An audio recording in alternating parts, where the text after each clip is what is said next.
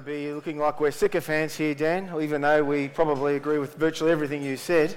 Um, you mentioned John Stuart Mill. One of our heroes at CIS is the, the great British um, 19th century liberal. And John Stuart Mill was famous for many great quotes, including He who knows only his own argument knows little of that. Uh, so, bearing that in mind, uh, only when you know the strengths of your opponent's arguments do you realise your own weaknesses. So, with that in mind, let me ask you something here. You talk about uh, identity politics and you couch it in terms of uh, individual freedom, free speech.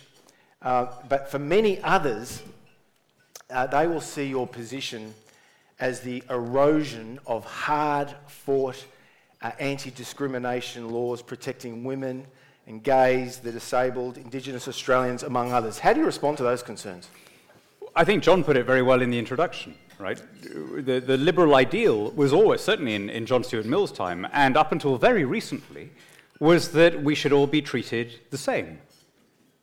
And at some point in the last 30 years, the broad mass of the left, instead of campaigning for everyone to be treated the same, started campaigning for everyone to be treated differently for people to be given uh, either social or educational or, or indeed legal privileges, to be treated differently under the law on the basis of belonging to some imagined victim group.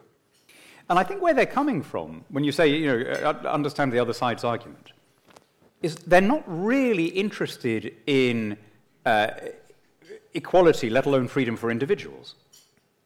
They, they see the world as a pyramid of power and everything is defined by where you are in that hierarchy. So, I, I, quite recently, I was in, um, uh, in, the, in California in a, in a small um, town where they'd recreated uh, or restored a kind of a Spanish mission. And all of the wall text was written in terms of kind of implied racial and cultural uh, subjugation. And the fascinating thing was the first part was all about the, the poor indigenous people being oppressed by these evil, wicked Spaniards. And then suddenly, when the English speaking people arrived on the scene, the Spanish went from being the oppressors to being the victims. I mean, it, you know, mm, it, mm. it, they, they would have presumably been the same people. But from one day to the next, their position was defined by something else. Now, that seems to me the most objectionable and illiberal idea. Okay, but in the local contemporary context, we in Australia have had a big debate over the last few years about whether the government should change or amend uh, the Racial Discrimination Act, mm. which presently outlaws some speech that may offend, insult, humiliate, or intimidate. Let me ask you a question that many of my uh, ABC colleagues, it's my other job, believe it or not, at the ABC's Radio National, they will all too often ask, and it's a good one how do you best protect a person who has, because of their colour of their skin, has been refused a job, a room in a hotel, or a service in a pub? Well, the first point is I think we're all agreed that incitement, which is an old common law offence, will remain an offence. Right? Uh, and it is important to distinguish between an opinion and a call to violence. And, and, and this is something what, which, on a common sense level, everyone understands. Right? If, if, if you say, uh, there are too many Archenlanders in Narnia, that is an opinion. It's only when you say, right, let's go and throw a few of them into Winding Arrow River that you have crossed the line into incitement. Now, is let, let's stand back for a second and not see everything through the prism of imagined hierarchy and just ask the question in general when is it all right to refuse service to someone? You know, uh, is it ever all right? Is it okay in some circumstances? I mean, I, I'd have thought a fairly mainstream position on this would be that if it's a utility, it's not all right. So you couldn't turn away a customer if you are a train or a, a you know, a electricity grid. But if you are a shopkeeper and you don't want to serve your ex husband, uh, if you are a hotelier and you don't want children, you know, uh, if you're a restaurateur and you, you don't want pets or whatever, shouldn't the, the basic liberal presumption be that you are entitled to do what you want with your own property? And it is a peculiar pathology of our age that all of you, as I was saying that, were thinking about racial discrimination, rather than just asking the question from first principles is it okay, mm. on the basis of free contract and free association, to do what you want with your own property? Because if you're saying, which I think is, is now the sort of default position. Yes, it is okay, but what about if it's a racial case? Well, then do you know what? You're back to treating people differently wholly on the basis of ethnicity.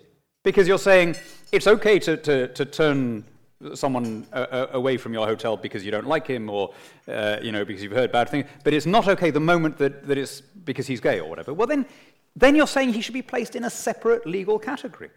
And i'm sorry to be kind of mm. mulish about this point but once you do that you're tearing up the whole basis of, of an open society. Okay how do you distinguish between your pushback against identity politics which is you know i think most people in this room would fully agree but how do you distinguish that from what we've seen in many parts of Europe this rise of a reactionary, frankly, bigoted groups on the far right who try to shut down debate from their perspective. This nativism mm. that has been driven in part by the rise of identity policy. How do we distinguish that? Well, I mean, uh, J.S. Mill would have said you, you defeat a bad idea with a better idea, mm. right? And I, I, can't think of many better ideas than Western liberalism. Uh, you, you have these authoritarian reactions when there is a problem with something. Mm. Uh, and that problem may be an economic downturn or it may be an identity politics issue. But let me, let me gently suggest that if you spend 30 years making everything about uh, racial or sexual or, or, or uh, other forms of uh, innate identity, it, it's pretty difficult for you then to turn around and say, well, we don't want white people doing this. You would have been much better off not to have allowed anyone to do it and just to have gone down the road of saying we're all the same. It's a small thing, but I, I was reading an article, it was either this morning or yesterday in the Australian, about the, uh, a guy who would very much meet that description, the new president of Brazil. Um, uh, Bolsonaro. Who, uh, Bolsonaro, who is a. Just got elected last week. an authoritarian right wing mm-hmm. populist, right? And, and there was a, an article in the Australian about why did he get elected. And, and, and without any self awareness, and this was a news piece, not an opinion column, the journalist said, um, uh, uh, he has this long record of being racist and sexist. In fact, he said only yesterday, we should treat everyone the same, we're all Brazilians, and we shouldn't look at skin color. and, and, and a, that, that to me was the, the, the, the, the left in one sentence, that they've morphed from, from what would have always been the radical or liberal ideal that treat everyone the same to now saying that it is racist to say that. You, you mentioned the. Ch- sorry, Nick, you go. Yep. You, you, correctly identified, I think, this this pathology that we see in our community, uh, and and you know, I think it's telling what you say that this is very recent, right? It's just come accelerated very recently. Uh, but I think what we're some a lot of us are still grappling with is is why why now why at this point is it is it the growth in higher education is it this as David Goodhart talks about somewhere anywhere you know, people who just don't are, are, no longer able to identify themselves by a physical community or a country, or, or is it the rise of social media? I think it's partly the rise of social media. But what is very striking, I mentioned Jonathan Haidt, uh, uh, who's written this book about the, uh, the phenomenon. And I, I, saw him recently in New York and, and interviewed him about his, his thesis. And I said, is it, a, is it a global phenomenon? And he said, no, it's an Anglosphere phenomenon. He, he, he unself consciously used that word. Um, Tony Abbott always used to say, My advisors keep telling me I'm not allowed to use that word. um, but he said it's an Anglosphere phenomenon. It began in, in the US and then it spread to Canada, Australia, and the UK.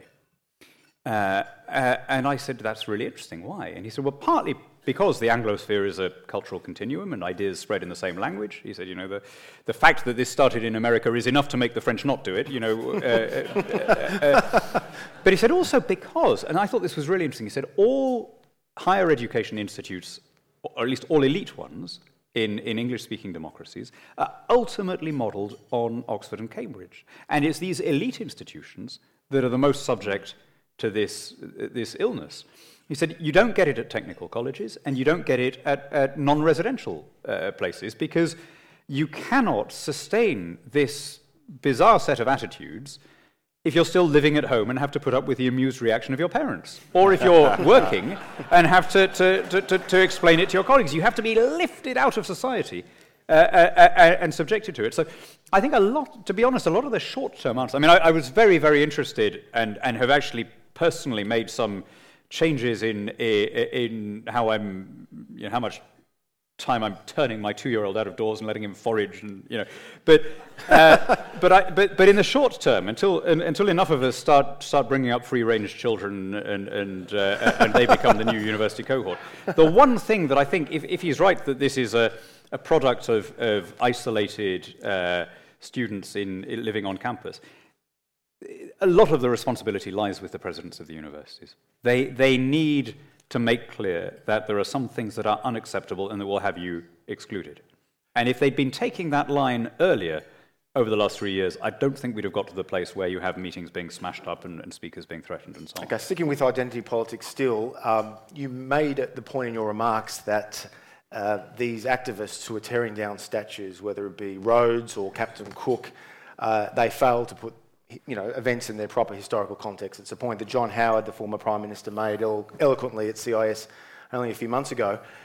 But what about the Charlottesville drama in the summer of last year when President Trump appeared to make some sort of a moral equivalence between the left wing protesters and some of those KKK people who wanted to um, defend the statues the left wingers would say, well, those statues were inappropriate because mm. they were built, these are statues of Confederate generals, they were built uh, after the Civil War, well into the uh, late 1890s, as a way of intimidating African Americans. Would you make an exception for those kind of statues? I, I mean, of course, people are free to tear down statues. You know, when, uh, when Saddam fell in Iraq, people were, you know, his, his vast and trunkless legs of stone were left standing in every desert, right? People, people can pull down statues for lots of reasons. The, the, think of all the, the Lenins uh, uh, that, that uh, are now piled up in warehouses uh, around Eastern Europe. So if people have fallen out of fashion, or if there's been demographic change in a town, or if people now realize that a statue was built uh, for uh, threatening or intimidating reasons, I, I, you know, I've never been particularly a fan of Confederate statues. I, wasn't a fan of the Confederate cause, and I'm not uh, a, a, a, fan of. I've never, you know, the, I'm not a fan of their battle flag, and I'm not a fan. But, but, was Donald Trump on firm ground drawing an equivalence between the Antifa and the far right? Yes, I think he was. I think he was. If you look at the way, at the motives and the behavior of the Antifa movement, uh, the things that we find objectionable about fascists are generally also attributes that we can identify in Antifa. Why do, we, why do we not? I mean, I can't speak for every single one of you in this room. We all have our own reasons. I reckon that if you were to draw up a list of why we didn't like the Nazis, on almost every list would be they hated democracy, they categorized people by group rather than as individuals, they didn't want free speech, they uh, exulted in violence, uh, they didn't fundamentally believe in the institutions of a parliamentary society. Every one of those things applies to the people who are calling themselves anti fascists. They've become an exact mirror of the thing that they say that they're against, down to their black shirts, down to their burn Israel placards, down to the, uh, the street protests that they organise. So, is, is, there a moral equivalence? Yes, there absolutely is. If it was only a few uh, fruitcakes at university, um, I think it would be a whole lot less concerning, but it seems to me it's seeped out uh, into the major corporations. I mean, I was in a major accountancy firm in this city the other day where they have all these protective rules. Uh, and in the staff uh, canteen, there's a little room where you can go and play with Lego. That's what they do to unwind. Sounds uh, did, you, did, you, did, you, apply for a job in this wonderful place? It was great. Well, I immediately investigator getting Lego installed in Excellent. our place. But, but you know, I mean, once it gets to that level, once once we get onto this corporate social responsibility, uh, social license sort of yep. argument, we've lost it, haven't we? Yes, and we should never, we, particularly you guys who run free market think tanks, should never miss an opportunity to remind people of that, that we are pro market, we're not pro business. Mm. And pro market will often mean being, I mean, sometimes it will be the same as being pro business, but often it will mean being anti corporate and particularly uh, against the interests of, uh, uh, of the big companies that have learned how to game the system. So never miss an opportunity to remind business people that if they want to give money, that is fantastic, but it should be their money rather than money that they steal from shareholders in order to make themselves feel good about something by giving somebody else's money away, right? The, the, the, the, proper duty of a company board is to maximize profitability and then encourage everyone to be as generous as they can with their own money so it actually means something. Dan, uh, let's talk about Trump. Next Wednesday, lunch hour time, we have the US midterm elections. What's your sense of uh, Donald Trump's presidency two years in the White House? I mean, I'm not, I, I, this will set me on the opposite side of a lot, lot of people in this room, but I'm not a Trump supporter. I think he has character flaws that degrade the office. And I'm distressed by how many American conservatives have gone through somersaults in order to deny what's in front of their eyes. If you could have gone back in a time machine two years and said to, to Republicans, two years from now, you're going to be saying that it was okay to pay off a porn star and then lie about it, provided that there was no technical violation of campaign finance law, they'd have all thought you were mad.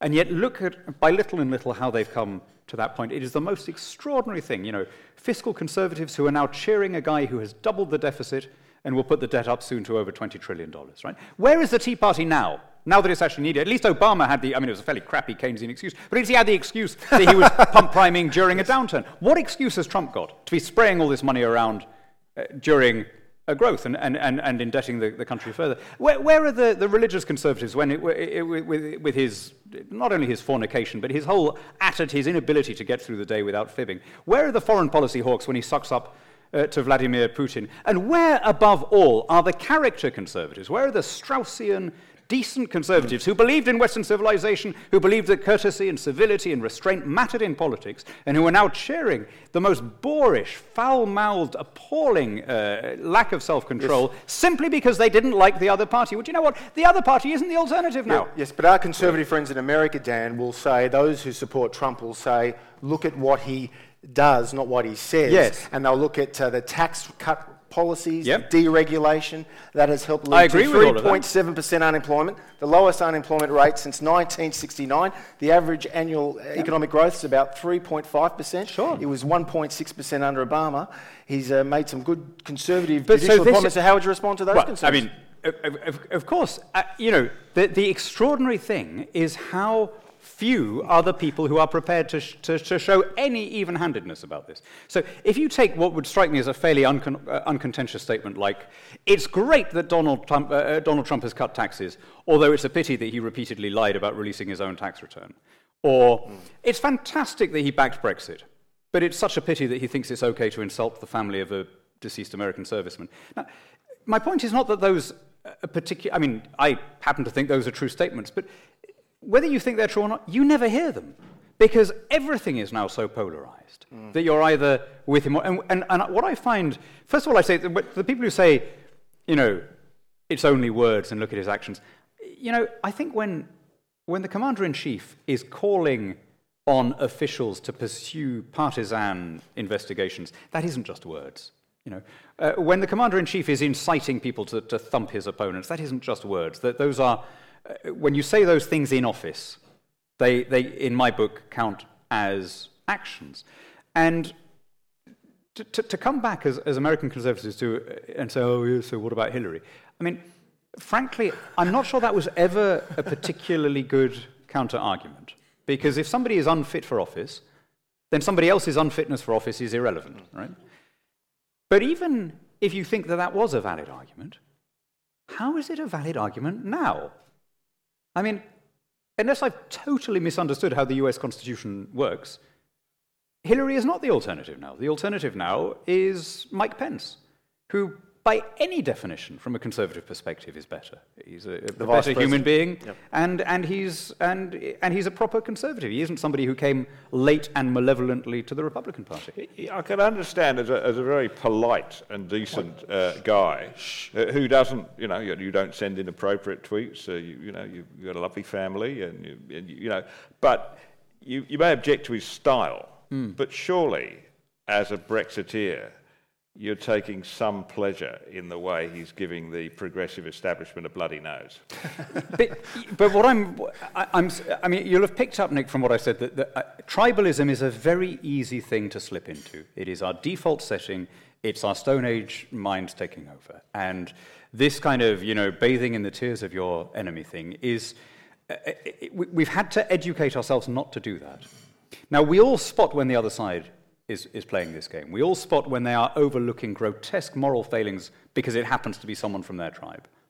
If we are not capable of holding ourselves to a higher standard, then I think we are bad conservatives as well as being bad philosophers. You know, it, it, ought to be possible to say, yes, I agree with the fact that Donald Trump has deregulated, cut taxes, you know, uh, taken a strong position on North Korea, whatever.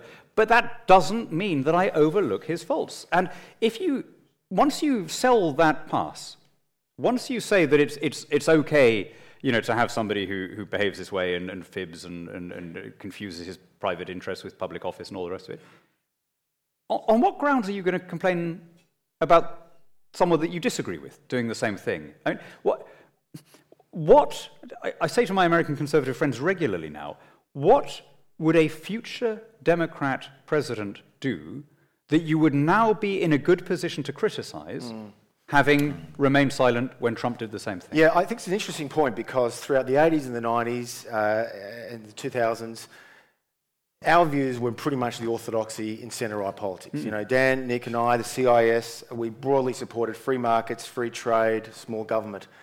Uh, Trump has repudiated a lot of that, hasn't he? Oh, yes. Mm. But to be fair to Trump, politically speaking, hasn't he resonated with a lot of people who have been displaced by uh, not just globalisation, but technological well, change? We'll, we'll find out uh, next week, but no, I don't think he has. Um, uh, remember that Trump got fewer votes than Mitt Romney, he got fewer votes than John McCain, and come to that, he got fewer votes than Hillary Clinton. I, I, I don't believe that Trump is a big electoral asset to the Republican Party, and, the, and the, the, the, clearest proof of that is to compare his totals at the, you know, when, he, when he was up for election uh, two years ago with the totals of the congressional and gubernatorial candidates who were standing in the same states on the same day. And with a couple of exceptions, they almost all outpolled him. So I, have never really bought this idea that, uh, you know, yes, he may have reached some people who were previously not being reached, but he's turned off at least as many, and I think many more. Plus, this idea of the losers from globalization, I'm afraid I just don't really buy the idea. Trump is, has a classic doublethink on this himself. He says, it's terrible, our jobs are all going overseas and so on. And then in the next tweet, he says, unemployment hasn't been lower since the 1950s. Well, one or the other, Mr. President, right? Uh, uh, and actually, it's the second one that's true. Um, yes, some cheap jobs have been outsourced, and many more, many more high skilled, high paid jobs have been created in their place as America has moved up the production chain by outsourcing the, the kind of cheapest end uh, of its domestic production. And that is a, a, win-win situation. It's good for the other countries, it's good for the US. I mean, it, it, it, this wouldn't have needed saying until very recently. The, the, the, free trade works to the benefit of, of both participants. And when people say, and you, you get this a lot, and you've heard it as well, there's, there's, there's a, a sort of a fashionable view among economists now that rise in global living standards has been uneven uh, the, the working classes in the West have been left behind. They haven't seen any improvement in their quality of life for 20 years. Oh, come on. I mean, you know, Tom's the same age as me to, within a couple of days, as he just told you, right? We can remember what life was like in 1998. I mean, yes, of course, the entry of hundreds of millions of new workers from ex communist countries into the global workforce has reduced the value of labour relative to capital. But look at the improvements in living standards for everybody. I mean, in 1998, we had no cheap flights in the UK. EasyJet was operating one uh, route. We had no incredible, we had no Starbucks. There was a sort of predecessor called Seattle Coffee. We had, there were, right, we had, we, had, we had four channels on TV and an occasional blockbuster video. Obviously, there was no wiki, there was no, you know, Wi-Fi. I mean, I would love to send those economists in a time machine back 20 years and then get them to go to, to, spend one week living in 1998 and then come back and tell us that nothing has got better. You know, uh, th- there has been an immense improvement in living standards, including in wealthy countries. What about the wage stagnation for those lower middle class, working class folks in America who didn't vote Democrat for the first time in their life? They voted for Trump. No, sure, uh, uh, because there is always a market for nativism and protectionism in any electorate. There will be here, there is in Britain. But the, the idea that uh, if their wages have stagnated, the idea that their living standards have stagnated is just not sustainable. The trouble is that the wages are, are, are, easy for economists to measure, whereas something like a better cup of coffee you can't measure, right? but, but without any doubt, coffee in the US tastes better than it did 20 years ago. In fact, almost everything has got, you know, the TV programs are better, the, you know, the, the transport is better, uh, uh, uh, uh the education is better. Um, the, people are incredibly glum by nature and, and, and nostalgic. And you will always be able to win votes, as Trump does, by saying life used to be better. Because our, our minds are kind of structured to, I mean, I, even in, in Eastern Europe, uh, in former communist countries, you have people saying that. Mm. Um, and and I, I say to, to conservative politicians from those, how can anyone think that life was better in Jaruzelski's Poland? And of course, the answer is they don't really miss Jaruzelski, right? They don't miss uh, the police state and the poverty and the shortages. They miss being 17 again. And who doesn't? You know, they, they remember the, the intensity of their first adolescent crush. They remember the, the, the, the, bright primary colours that we live in. And of course, that, that, you know, so nostalgia is always a, a potent electoral force. But if you measure it rationally and if you, if you quantify how people live. There is just no yeah, question. Just a quick one. Sorry, Nick. Just a quick one though. Just to inverse that, uh, Harold Macmillan. We've never had mm. it hmm. so good. That didn't really help him. Malcolm Turnbull. Uh, remember in the lead up to the 2016 election, sure. saying there's never been a better time to be an Australian. So that doesn't help politically. No, uh, even though it was unquestionably true. Absolutely. I mean, uh, you know, there has the, the, the, the Australia has been growing faster than since the gold rush. I mean, you know. And by the way, I'd make this point uh, generally to all of you because I know at conservative gatherings the world over People are gloomy about their own country and how socialist the government is and how nothing works and so on. I, I, I, promise you, my friends, most of the world would swap their problems for yours, right? O- Australia has had, you know, 27 years of growth. It is, a, it is a free yep. society. You know, the, the, the, this, is a, this is a country that people would, would, would gladly come to and live in. Um, uh, uh, but of course, it's, it's so easy to focus on the few things that are going wrong and, and to get angry about them because that's how we're programmed. You know, we're, we're, we, we we evolved in dangerous Pleistocene savannas where pessimism was a, a good rule of thumb and a handy survival tool. But that's not the world we're living in now. I know uh, you, you, are a, a, a, good fan, a great fan of Tony Abbott's, uh, yeah. and uh, uh which has become somewhat unfashionable in this country in recent years. but I, Become. I count yeah. myself in that in that small, yeah. in a small but important club. Look, I wonder, one, one of the things, we were with John Roskam yesterday at the IPA, and, and the IPA have made a big deal over 18C, crucially important, as Thomas raised this evening, freedom of speech. Uh, and Tony Abbott was seen to have failed on that in not breaking the rules. But I wonder whether he actually achieved a lot more with a much more important freedom, and that is freedom of exchange, freedom of trade. I mean, he made big steps forward in that. Would you agree yes. that, that in, in, the end, freedom of trade and freedom of uh, a free economy? Yes. If you Without had to, that, you haven't got anything. If you had to pick one or the other, there is no question that Tony Abbott made the more important call. So, uh, of course, I, I don't want any restrictions on free speech. You, you just heard that. But if you look at Tony Abbott's legacy, uh, the free trade agreements with China, with Japan, with South Korea, and as important, the, the completion of the economic reforms here, the, the ending of subsidies, the ending of trade union driven special pleading and, and special privileging. In other words, the elevation of the, the, the, far more numerous consumers over the politically connected producers. That was an extraordinary achievement. And if you had to choose between someone who delivered that and someone who delivered free speech, I wouldn't hesitate for a moment. Uh, Brexit. Former Prime Minister Tony Blair and former Conservative Prime Minister John Major are, among others, calling for a second referendum on Brexit. Is that really conceivable? Well, I suppose it has to be conceivable, but it is an extraordinary situation if you think about it, because what they're all saying is we need another referendum, when by definition they are people who don't accept the result of referendums. Otherwise, they wouldn't be here. Right? so, so they're, in, they're, they're in this absolutely amazing position of saying, well, yeah, but this time we really promise to accept the result. We know we said that before, but this time we really, well, I mean, unless it goes leave again. But then, then we really would after that, you know. I mean, what? How, how far are we going to take this? Make it best of five? You know. There'd be another book in it for you, though. There'd be another book in it. Why, why, yeah, vote, no, why vote, leave again? Yeah. In fact, what we could do is make it like the test, make it a regular, uh, uh, you know, engagement, and we, uh, I could get a book out of it each time. I mean, uh, so the, uh, you know, there is. It, it is difficult to see that working because voters are fair But isn't there a great concern that Britain might pull out of Brussels without a deal with Brussels? You've got the Financial Times, among Yep. others, saying that we've got announcements from Airbus, Jaguar Land Rover, Philips, among other companies. Uh, they say they'll scale back investments in Britain absent a deal replicating the current trade relationship with Brussels. That's why there's an appetite Hmm. for a new referendum, right? Th- There's not really an appetite for a new referendum. I mean, if the, if the opinion polls are to be believed, it is a quite minority. But it's called pursuit. the People's Referendum, isn't it? Yes, which makes you wonder what the last one was. Vote, you know, was, was, that, was that a penguin's vote? I mean, what was, you know, um, uh, but uh, I've- yeah, there is a there is a there is a move for a second referendum. I think it is unlikely to succeed. What I'm much more worried about is that Brexit will happen, but then so many constraints will be placed on it that we would have been better off either staying or leaving completely than ending up with the worst of all worlds, where we lose our veto but still have to accept EU constraints. And the, the, the one that worries me most is staying in the customs union, in other words, within the EU's tariff walls.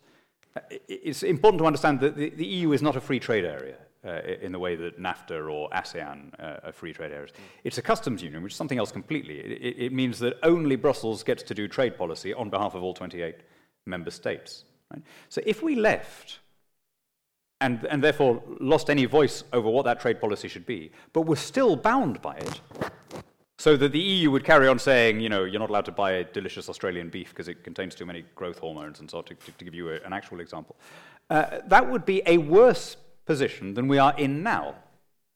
And, you know, I, I, I'm not a, I'm, I- I've never been that hard line since the results came in. It was a 52 48 uh, uh, um, result. So I said, look, you know, we're all going to have to compromise on this. That, that's a narrow mandate.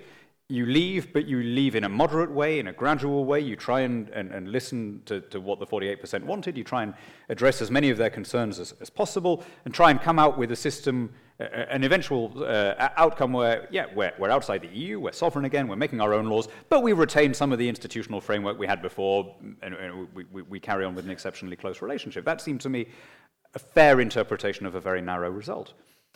But what we're going to end up with is not uh, staying close to or in parts of the single market while leaving the political institutions. That would have been a fair compromise. We're going to end up really in the worst of all situations where you've left the single market but stayed in the customs union. And that, I mean, no country in the world would countenance doing that, giving Brussels 100% of their control of their trade with 0% input. I mean, it's a completely intolerable situation.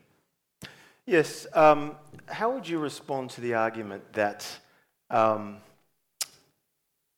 if indeed Jeremy Corbyn, the socialist leader of the Labour Party, wins office, which is entirely conceivable, and Britain leaves the European Union, Corbyn and the socialists in his cabinet would then be free to put in place the kind of socialism that Brussels, even Brussels, shuns. Aren't these the unintended consequences of what you've been Well, championing? I mean, Cor- Corbyn, I think, probably voted leave privately, although he claims not to have done. But look at his expression as he came out of the polling station.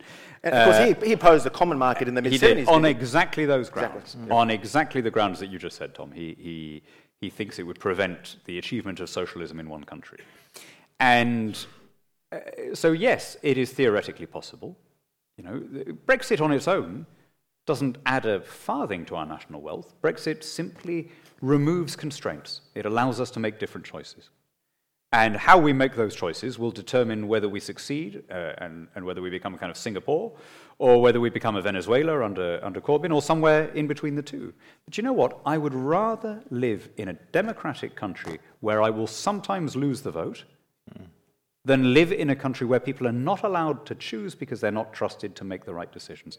And I believe with Keith Joseph, who was Margaret Thatcher's guru, he used to say, if you give people more responsibility, they behave more responsibly. And I hope that one consequence of Brexit, of being on our own, of having to make our own decisions in a way that you or any other country would take for granted, the ability to hire and fire our lawmakers, will make us that much more responsible and will make us understand that we have to look to ourselves in order to prosper in the world.